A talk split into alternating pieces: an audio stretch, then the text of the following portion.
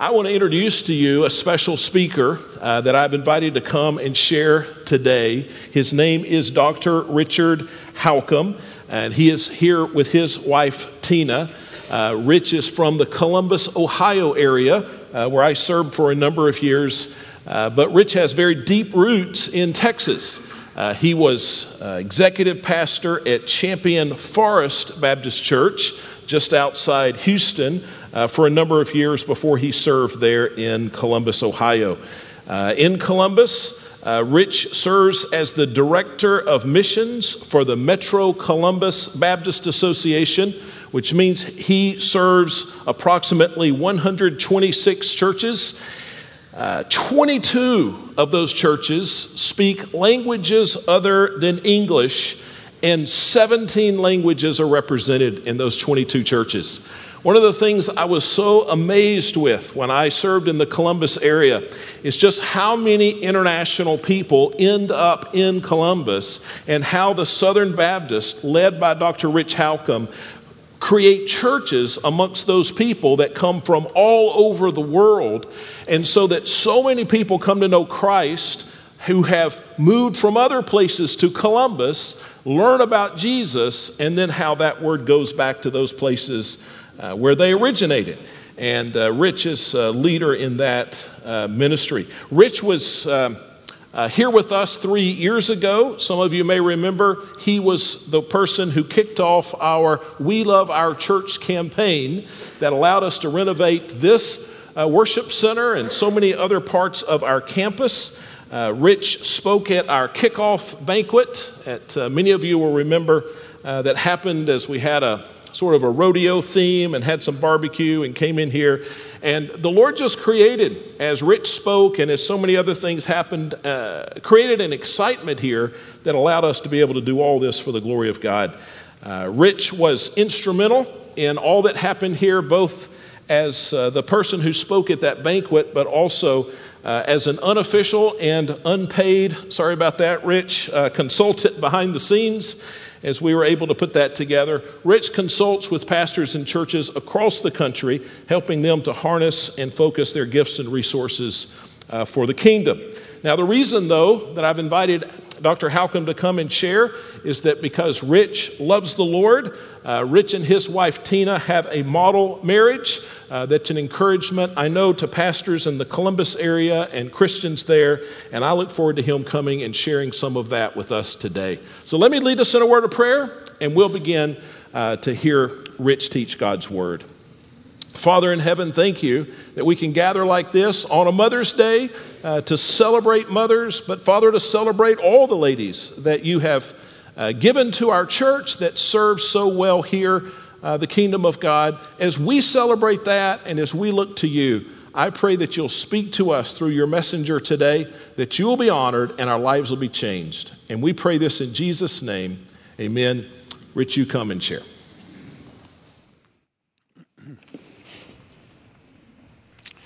Thank you, Pastor Noel. Well, it's always great to be back in Texas. We lived here in two different places for an extended period of time, and God sent us as missionaries to Columbus, Ohio. We're still there as missionaries, serving there. But even getting off the plane, Tina and I remarked how it just feels like home here, right? So people ask me, well, what's the difference in Ohio and Texas? I said, well, the weather and the people. They said, what's the difference between the weather and the people? I said, both are warmer in Texas. So we love being here, and it's good to see my good friend, Pastor Deere. And you have a gem of a pastor. A good friend of mine, I know him on a personal basis. Yeah, you go ahead and give him a hand there.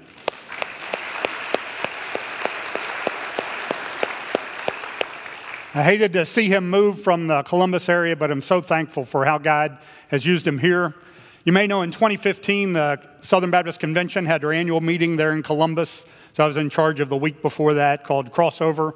So the first position that I knew we needed to put that together was a leader for our prayer ministry. And your pastor, Pastor Noel, is the one that I recruited, and he agreed, again without pay, to do that. And God did tremendous things there. 3,385 volunteers, 130 different gospel ministries all going that week, 385 people saved.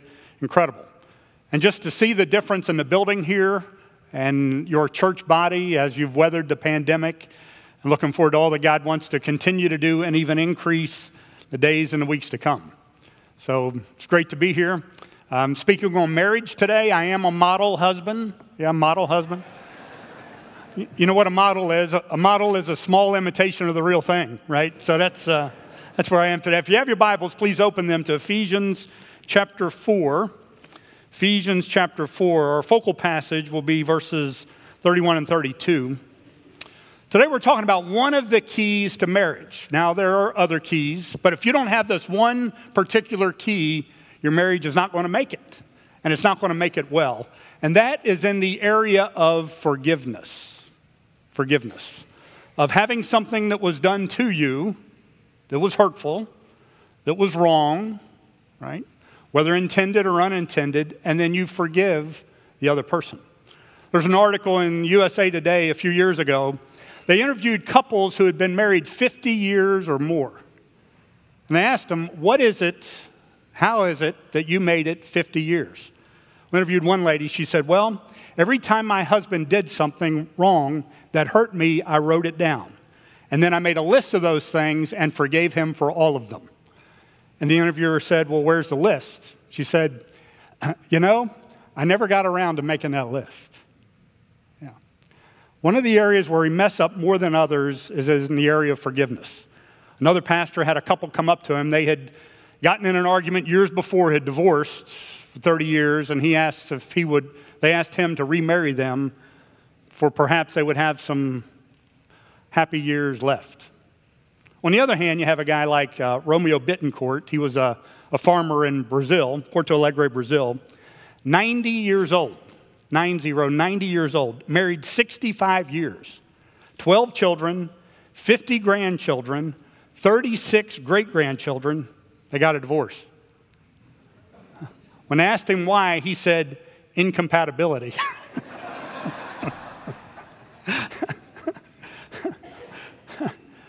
Do you know that you can live with somebody and harbor a resentment or a grudge against them for years? Well, how do you know? Here's some ways that you may know if you're harboring unforgiveness.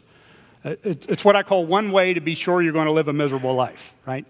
So one of those is every time you think of that particular offense or that event, you still feel angry. Maybe an indication that there's a lack of forgiveness there. Another one could be that you have a subtle secret desire to see, maybe your spouse, pay for what he or she did to you. They hurt me, she hurt me, he hurt me. I wouldn't mind seeing them hurt a little bit myself. Here's another indication that you may need to forgive.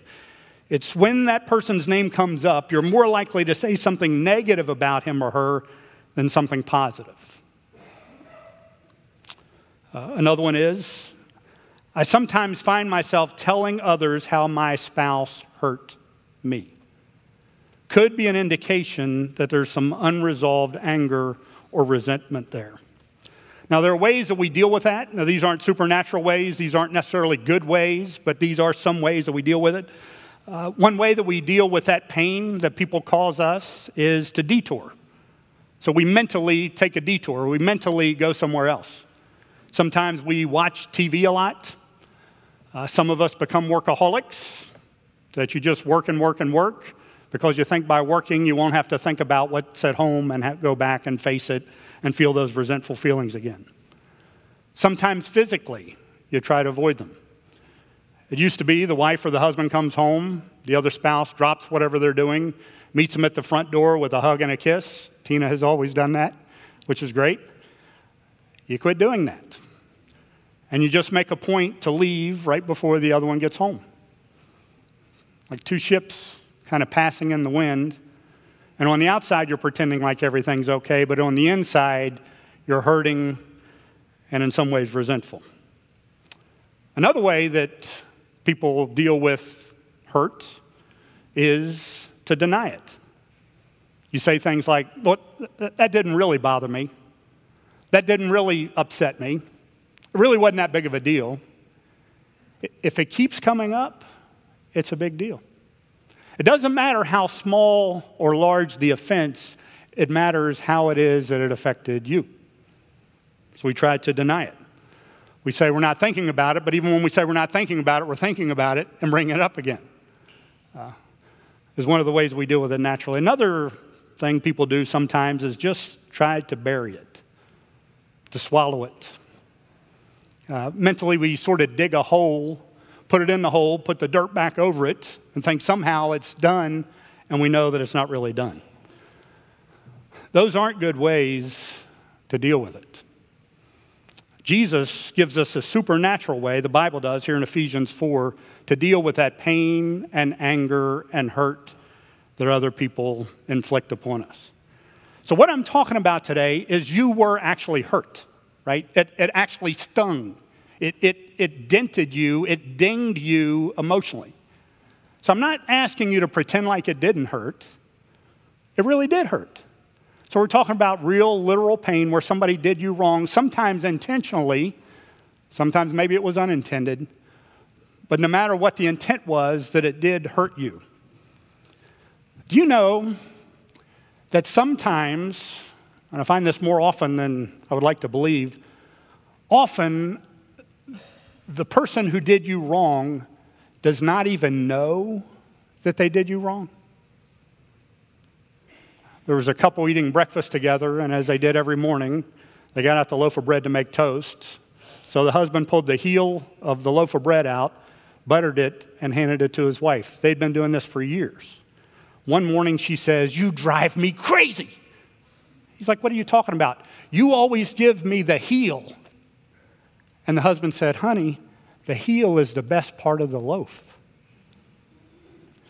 He thought he was doing something nice. She felt like he was sticking it to her, and they were both miserable. So what about you? Is there any name that comes up, any particular situation that comes up? Let's look now at the Bible, at Ephesians chapter 4, start with verse 30, and see how it is the road to unforgiveness, and then God's going to show us the road to forgiveness. So here, Ephesians chapter 4, verses 30 through 32. Scriptures say, "Do not grieve the Holy Spirit of God, by whom you were sealed for the day of redemption." Now notice the progression here. The Bible says, "Let all bitterness and wrath and anger and clamor and slander be put away from you, along with all malice."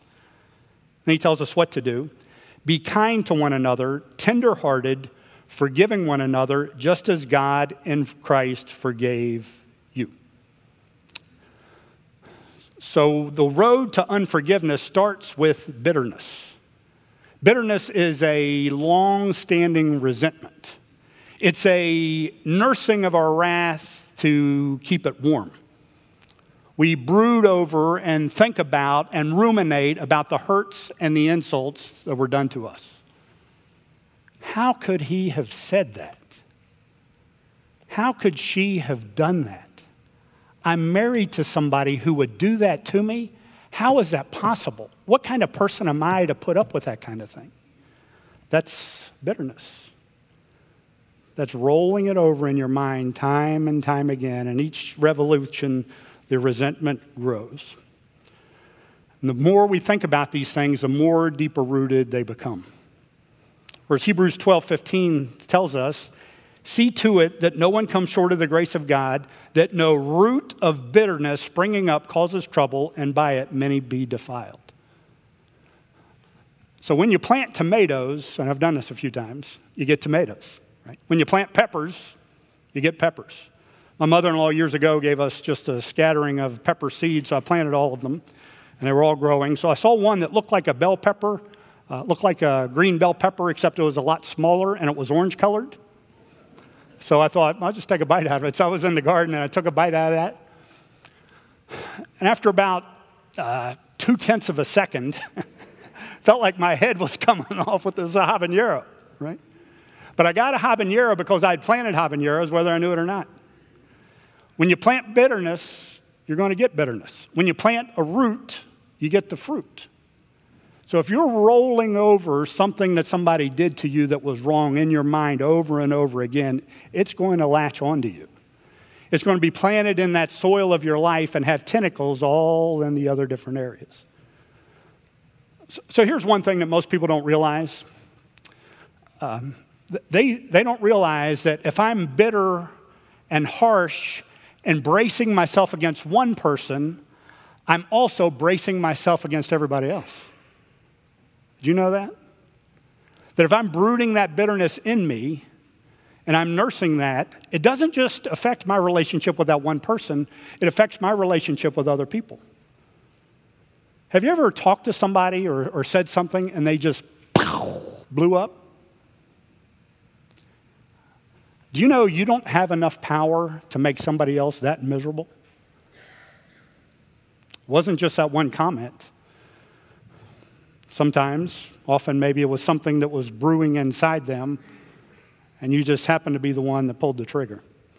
So bitterness. The first step is bitterness. If you find yourself there, it's important to forgive and get out of that before it goes to the next step, which is wrath. Wrath comes from the word thumos, which means fire. The Bible talks about kindling wrath. This is where you have resentment, but then you fan the flame of resentment for it to grow bigger and stronger. We say things like, he's burning with anger. And you do burn. But you burn on the inside more than you burn on the outside. That resentment is almost like an acid that does more damage to the vessel that holds it than it does the item on which it is poured. Wrath. So you have bitterness, the long-standing resentment where you continue to nurse it, and then wrath, the fire builds within you. Then the next step is anger. It's more subtle and more deep-flowing. It's whereas wrath burns on the outside, anger burns on the inside, and it will literally eat you alive. Early days of television, there was a program where one of the characters appeared in a big, heavy coat on a hot summer day. So he opened his coat and showed to his friend that he was strapped with 2 sticks of dynamite. And the guy said, "What are you doing?" He said, "Well, you know so-and-so?" "Yeah." He said, "Every time he comes over, he's always poking his finger in my chest." He said, "So the next time he pokes his finger in my chest, I'm going to blow his finger off."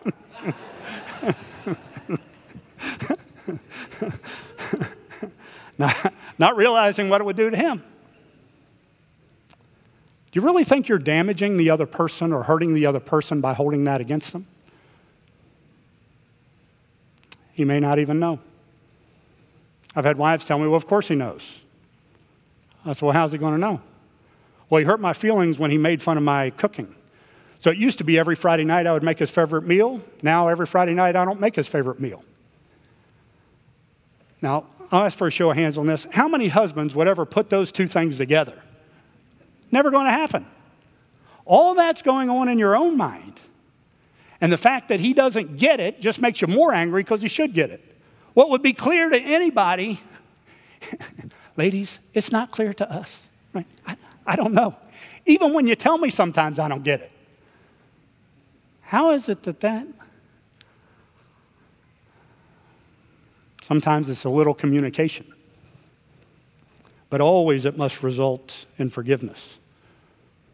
So from bitterness to wrath, anger, to clamor. Clamor is a word that means a shouting or a loud talking or an outcry. Proverbs 15:1 says, "A soft answer turns away wrath, but a harsh word stirs up anger." It's when people start yelling a whole lot. You ever been there? My house growing up, it's not that everybody was angry, but everybody yelled all the time, right? I had 2, so there were 5 of us. You know, today's Mother's Day. God bless my mom. There were 5 of us. I was the oldest of 5 boys.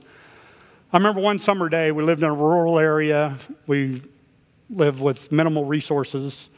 So there's 5 of us. It was like a circus, a zoo. I mean, just wrestling, screaming, yelling. I remember the prevailing thought for me that morning was, I wonder what I could do today to aggravate mom. And that's the last thing that woman needed. But there's a lot of yelling, but it wasn't that we were angry. It's just kind of how that family functioned. But for you, you may find yourself yelling in a way that you never have before. It's kind of like a jack in the box where when you're brooding that wrath, you have the jack in the box and you have the little handle. Have you seen one of those? And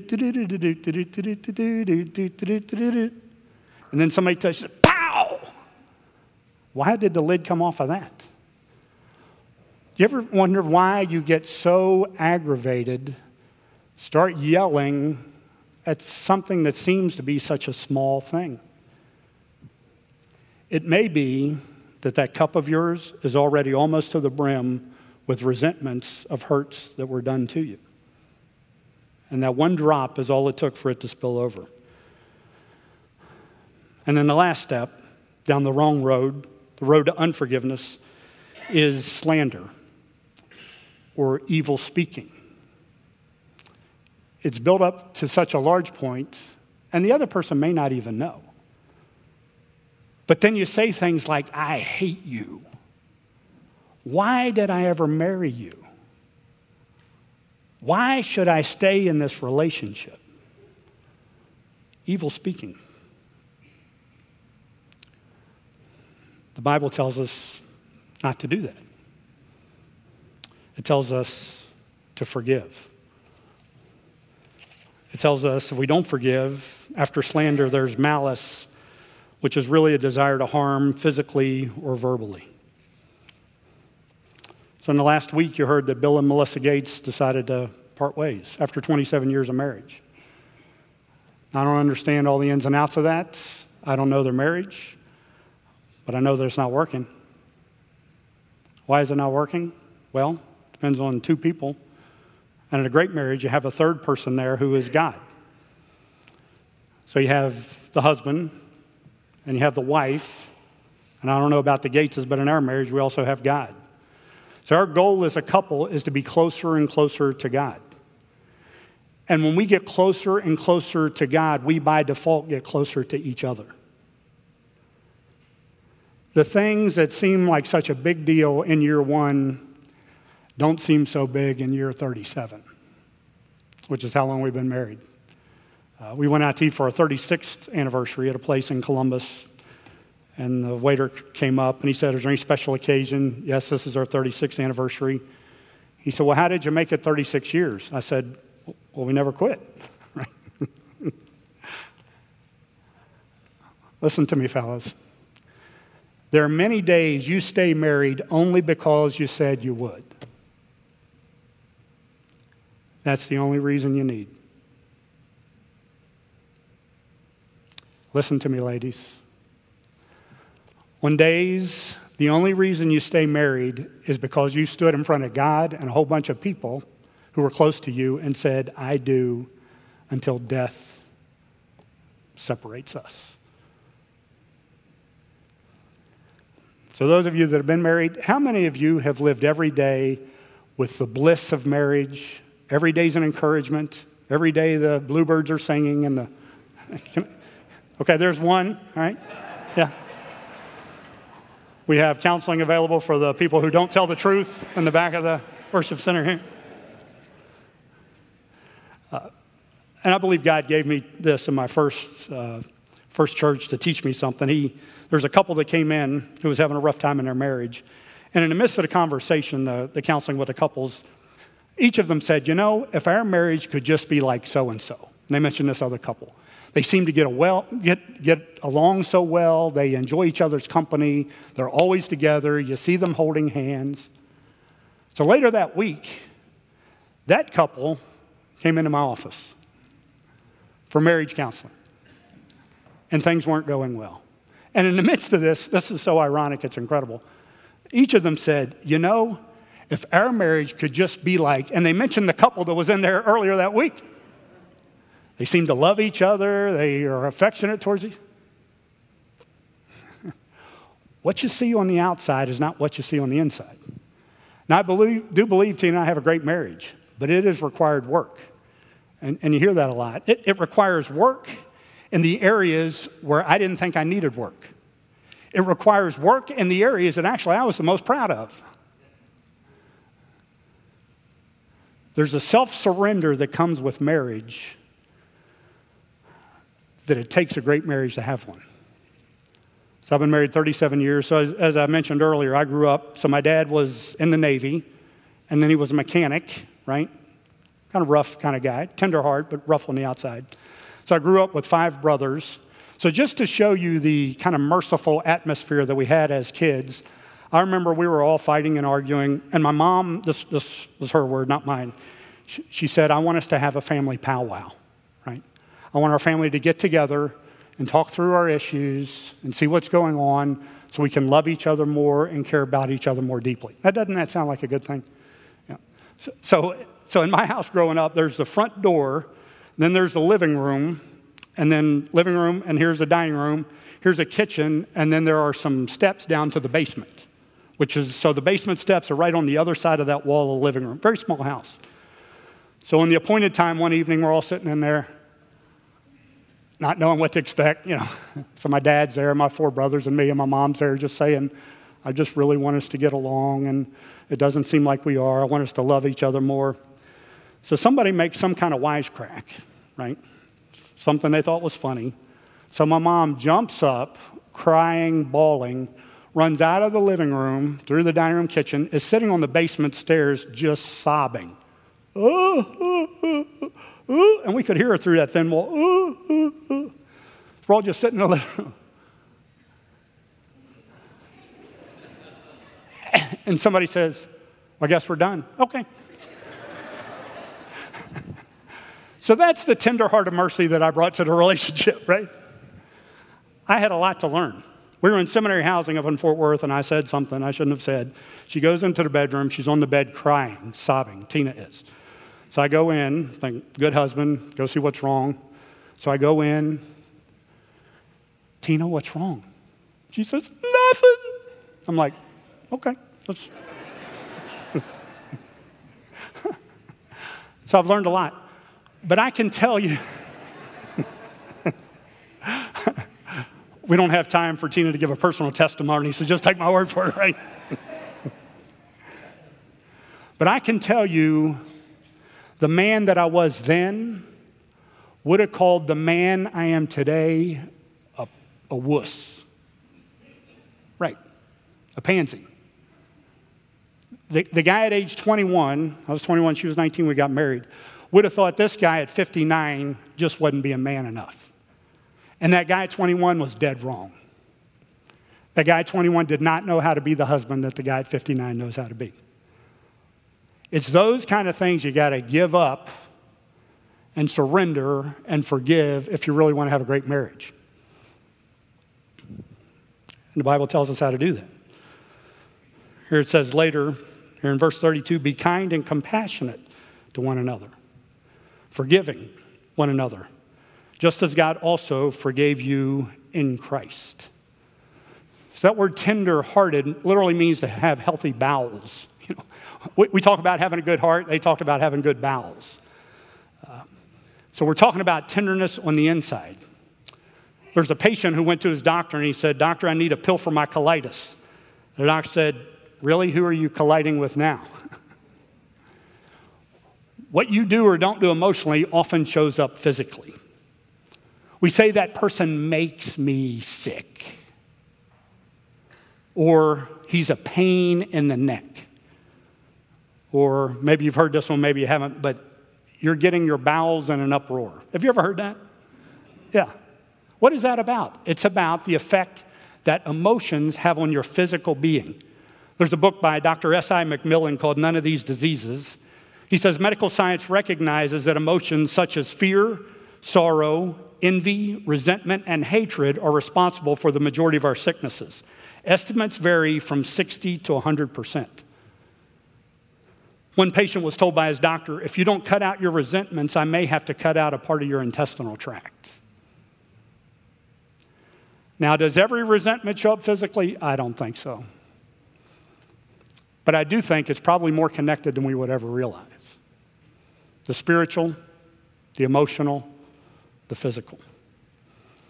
But it tells us here how we are to forgive, kind and compassionate, forgiving one another, just as God also forgave you in Christ. How am I supposed to forgive Tina? The same way that Christ forgave me. Well, how did Christ forgive me? He forgave me completely. didn't it? You didn't pick and choose. Well, you meant it this time, so I'm not forgiving that. You didn't mean it this time, so he doesn't do that.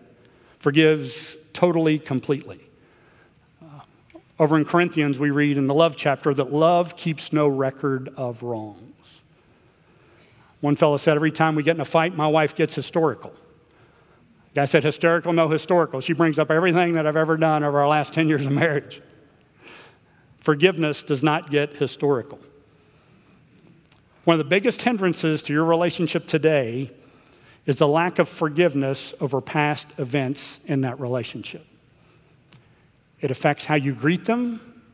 It affects how you meet them. It affects how you love them. Christ forgave us completely.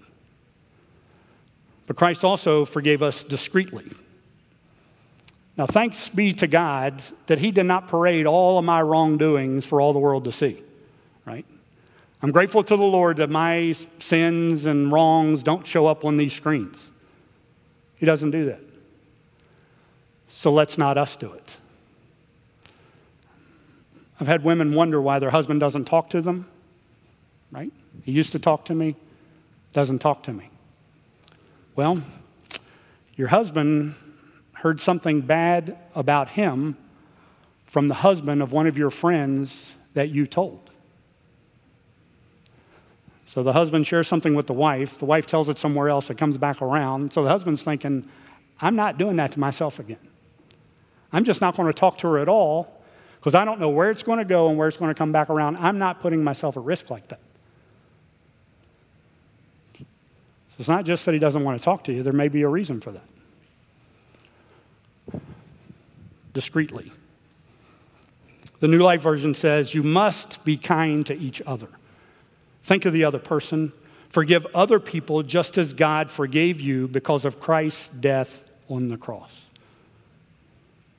The other thing Christ did for us when he forgave us is that he forgave us freely.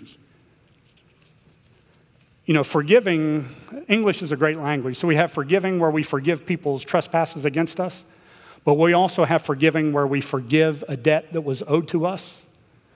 Has the same kind of impact. When you are resentful of somebody, when you haven't forgiven somebody, you have the idea that they owe you something, right? They did something to me, they hurt me, they wronged me, so somehow they're going to have to pay. We even use that monetary language. They need to pay for what they did to me. We say a criminal has to pay his debt to society. Forgive us our debts as we forgive our debtors. Is a model prayer. But when we forgive, we give up the resentment. We give up the claim that the other person has to pay us back. I don't want you to have to pay for what you did because I'll recognize that Jesus Christ already paid for what I did. And when you think somebody owes you something, to that same level, that person owns you. Have you ever been around two people that were at odds with each other? And this person does something and this person reacts. Well, look at what he did. Or look at what she did. Or look at what. So it's almost like the person who wronged them controls the other person. If I feel that you've wronged me and I'm watching you to see that you do something wrong, and I'm looking at that and I'm responding to that, and that's determining where I go, where I don't go, how I feel, what I don't feel, you are owning me. It's almost like this little toy we had when I was a kid. It had a frog with an air bladder underneath it, and there was a little button here that you push. Every time you push it, the frog jumps. Doop, doop, doop, doop, doop. When you think somebody owes you, every button that they push, you jump. Right? Forgiveness means I give up the thought that somebody owes me something. Romans chapter 12, verses 17 through 19 says, never pay back evil for evil to anyone. Respect what is right in the sight of all men. If possible, so far as it depends upon you, be at peace with all men. Never take your own revenge, beloved, but leave room for the wrath of God, for it is written, vengeance is mine, I will repay, says the Lord. If you're going after that person, you're not leaving any room for God to work. When I start to think that somebody owes me something, I start to think about all the people that I owe something. Right? I grew up, 4 younger brothers. My dad worked, was never enough. We were on food stamps. Church brought us food. On Christmas morning, there were the nicely wrapped gifts we knew were from the church folks, right? My mom and dad were always very open about that. So who do I owe? I owe my dad. Right? My dad had a great job in Washington, D.C. I worked as a mechanic. He left the best job that he ever had, retirement, vacation, left the best job that he ever had for our family to be in a better spiritual climate.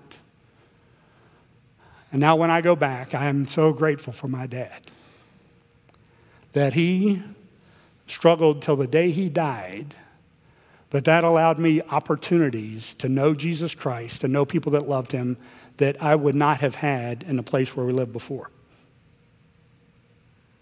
I owe Ronnie West. He was a deacon in my home church. He helped us. He sent me $50 a month for the first 2 years of college, which was a king's ransom. Nobody in my family had ever gone to college. I managed to go. He supported me and helped me. Who else do I owe? I owe my mom. My mom did not get a full night's sleep for over 40 years to care for my 2 special needs brothers who were up all hours every night. She set an example of a godly woman raising 5 sons and staying faithful to my father, even though he was a very difficult man his last 10 years of life. He had a medical condition. He was not the same guy. But my mom stayed faithful to him. I remember riding in the family hearse on the way to the cemetery after my dad's funeral service. I'm in there with my mom, driving there to the cemetery to bury my dad, thinking, Mom, you've kept your word. You stayed in that marriage when most women wouldn't. You forgave and you put up with things most people wouldn't. My marriage is better today because my mom did that. I owe that woman. I owe my sweet wife, Tina, who grew up in a horrific situation. You can list all the kinds of abuse and every box is checked. So for her, living in one place would have been a lot better, where you know everybody around you and they know you. But she has traveled with me. We have moved all across the country because of what God has called us to do, and she has done that faithfully and without regret. Doesn't mean it didn't hurt. I remember when we left Texas. Very difficult. But we believe that God wanted to use us in a way in Columbus that he has now for the past 18 years. I owe her. She's given her life to me. I've given my life to her. Together we've given our lives to God. I owe the churches that I serve, Dublin Baptist Church up in Ohio that taught me things about leadership and dependence upon the Holy Spirit and prayer that I'll never forget. I owe Champion Forest Baptist Church in Houston, Texas, serving under DeMond Shook as a senior pastor. It was a master's class in leadership and humility and godly following of all that God wants to do in your life. So the minute I start thinking somebody owes me something, how can I forget the people that I owe? Nobody owes me anything. I have to forgive. Christ talks about that in the model prayer over in Matthew chapter 6. He says, verse 9, Our Father which art in heaven, hallowed be thy name. Your kingdom come, your will be done on earth as it is in heaven. Give us today our daily bread and forgive us our debts as we forgive our debtors. Don't bring us into temptation, but deliver us from evil. And then listen to verse 14.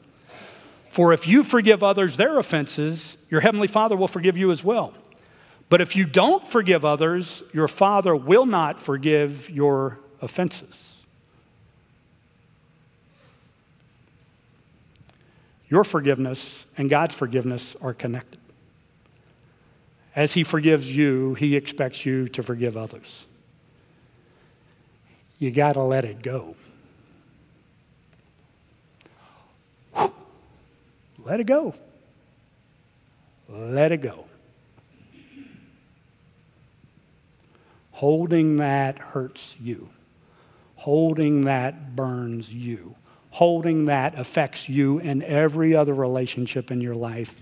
You got to let it go. God forgave the debt I owed him. I forgive the debts that I think other people owe me. So this year, the Olympics will be in Tokyo. Supposed to be last year, 2020. Got postponed because of the pandemic. This year in 2021. So I remember the 1996 Olympics, which were down in Houston. We were living in that area at the time. Some of you may remember Kerri Strug.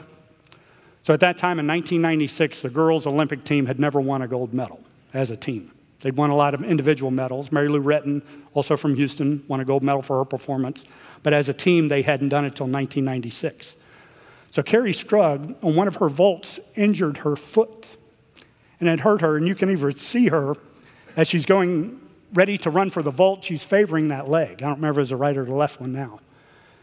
So at that time, they thought that their gold medal, that the team gold medal for the American girls gymnastics team depended upon that next vault.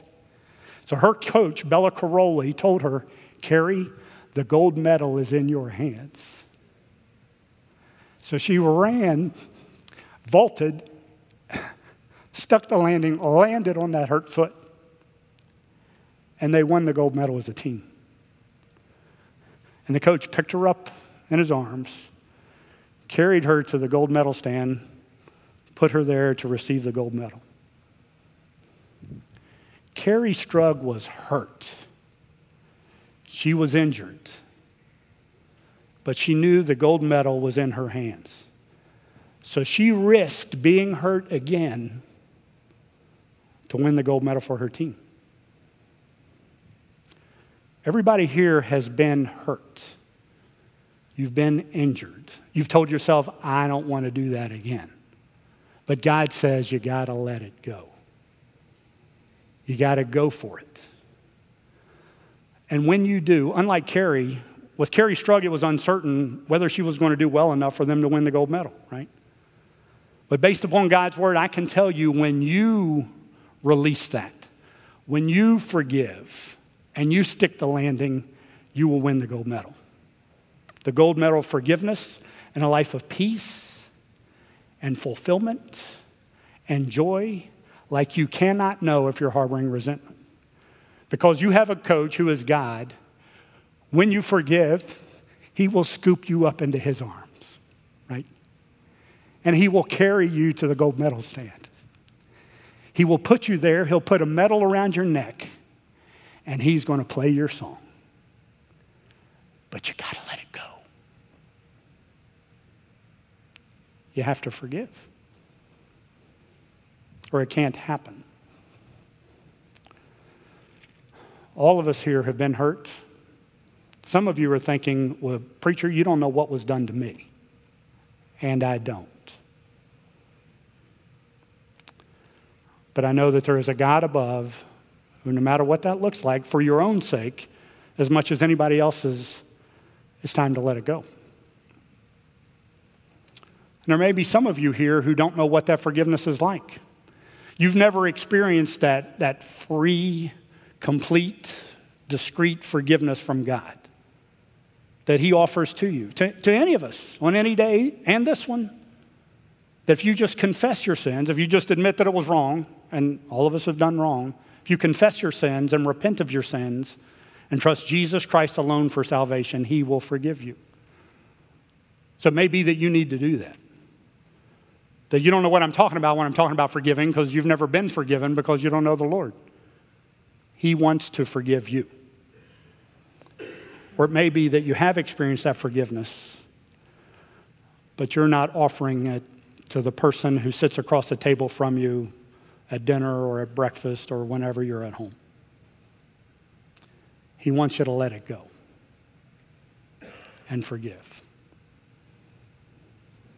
So will you forgive? Will you forgive her? Will you let him off the hook because of what God has done for you? Let's bow our head for prayer. Father in heaven, we know to have a great marriage that we have to forgive. And for those that have been married for a long time, have done it time and time again. But just because we've done it before does not mean that we do not need to do it again.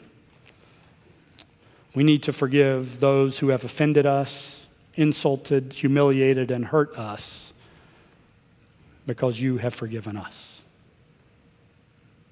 We put our souls and our hearts in your hands. In Jesus' name.